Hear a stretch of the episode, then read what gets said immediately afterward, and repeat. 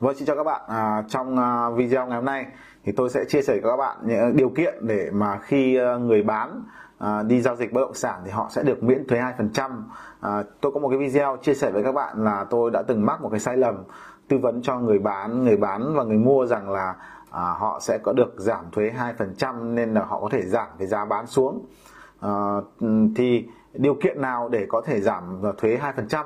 Thì à, điều kiện thứ nhất là À, thứ nhất là cái uh, giao dịch đó thì người bán ấy, thì cái bất động sản đó thì phải có dọn giấy chứng nhận quyền sử dụng đất. Hay chúng ta gọi là sổ đỏ. À, à, cái thứ hai nữa là nếu như mà trường hợp mà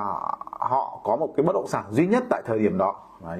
à, họ không có bất cứ một cái bất động sản nào khác tức là trong thời điểm họ bán bất động sản đó họ có duy nhất một bất động sản.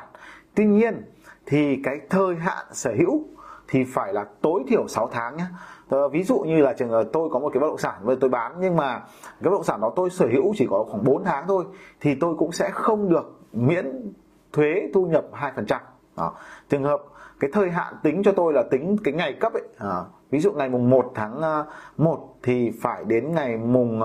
1 tháng 7 tôi nếu như tôi bán thì tôi mới được là gọi là miễn thuế thu nhập cá nhân. Còn ví dụ ngày 31 tháng 6 tôi bán bất động sản đó thì tôi vẫn chưa đủ 6 tháng chưa đủ 6 tháng thì tôi vẫn phải làm sao? Phải chịu nộp tiền thuế thu nhập cá nhân. Đó. Một cái thứ hai nữa là nếu như tôi bán bất động sản ấy thì à, tôi phải bán toàn bộ. Ví dụ như tôi có một bất động sản là 100 mét thì tôi phải bán toàn bộ 100 mét thì tôi mới được miễn thuế. Còn nếu như tôi bán có 50 mét thôi tôi vẫn giữ lại 50 mét thì tôi cũng không được miễn thuế thu nhập cá nhân 2% các bạn lưu ý. Cái trường hợp tiếp theo ờ, các bạn lưu ý nữa là à, nếu như mà à, tôi tôi ví dụ tôi và vợ tôi à, cùng đứng tên trên cái cái bất động sản đó nhưng tôi có một bất động sản khác tôi có một tôi còn sở hữu một cái cái bất động sản khác đứng tên trên một quyển sổ đỏ khác mà vợ tôi à, chưa sở hữu một cái bất động sản nào khác ngoài cái bất động sản chung này thì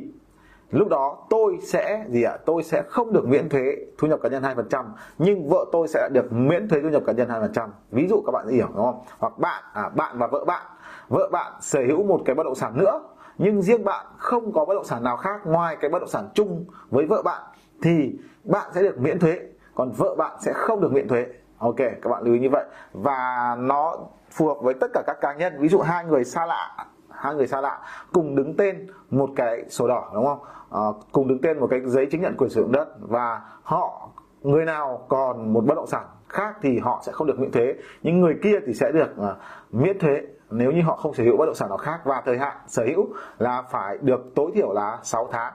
và các bạn lưu ý là để có thể à, được à, miễn thuế thu nhập cá nhân 2% thì phải làm một cái mẫu mẫu giấy xác nhận tài sản duy nhất thì chúng ta mang lên ủy ban nhân dân xã ủy ban nhân dân phường họ sẽ xác nhận cho chúng ta. Còn à, họ có xác nhận hay không thì còn tùy vào cái thông tin bạn cung cấp cho họ và cái mối quan hệ của bạn với ờ, ủy ban nhân dân xã phường. Thì ờ, à, chúc các bạn là à, nếu như chúng ta gặp trường hợp à, được miễn thuế chính đáng thì các bạn hãy thảm là hãy, hãy kê khai và thông báo để lấy giấy xác nhận chúng ta sẽ được miễn thuế thu nhập cá nhân. Tuy nhiên thì đấy là những cái gọi là pháp lý cơ bản thôi. Còn để à, nếu chúng ta là người môi giới thì các bạn lưu ý là nếu như mà à, các bạn làm được các bạn có kinh nghiệm làm được hoặc là cái địa phương các bạn à, các, các bạn à, thực hiện giao dịch ấy các bạn có mối quan hệ tốt và các bạn đã thực hiện nhiều lần cái việc miễn thuế rồi thì các bạn hãy tư vấn cho khách hàng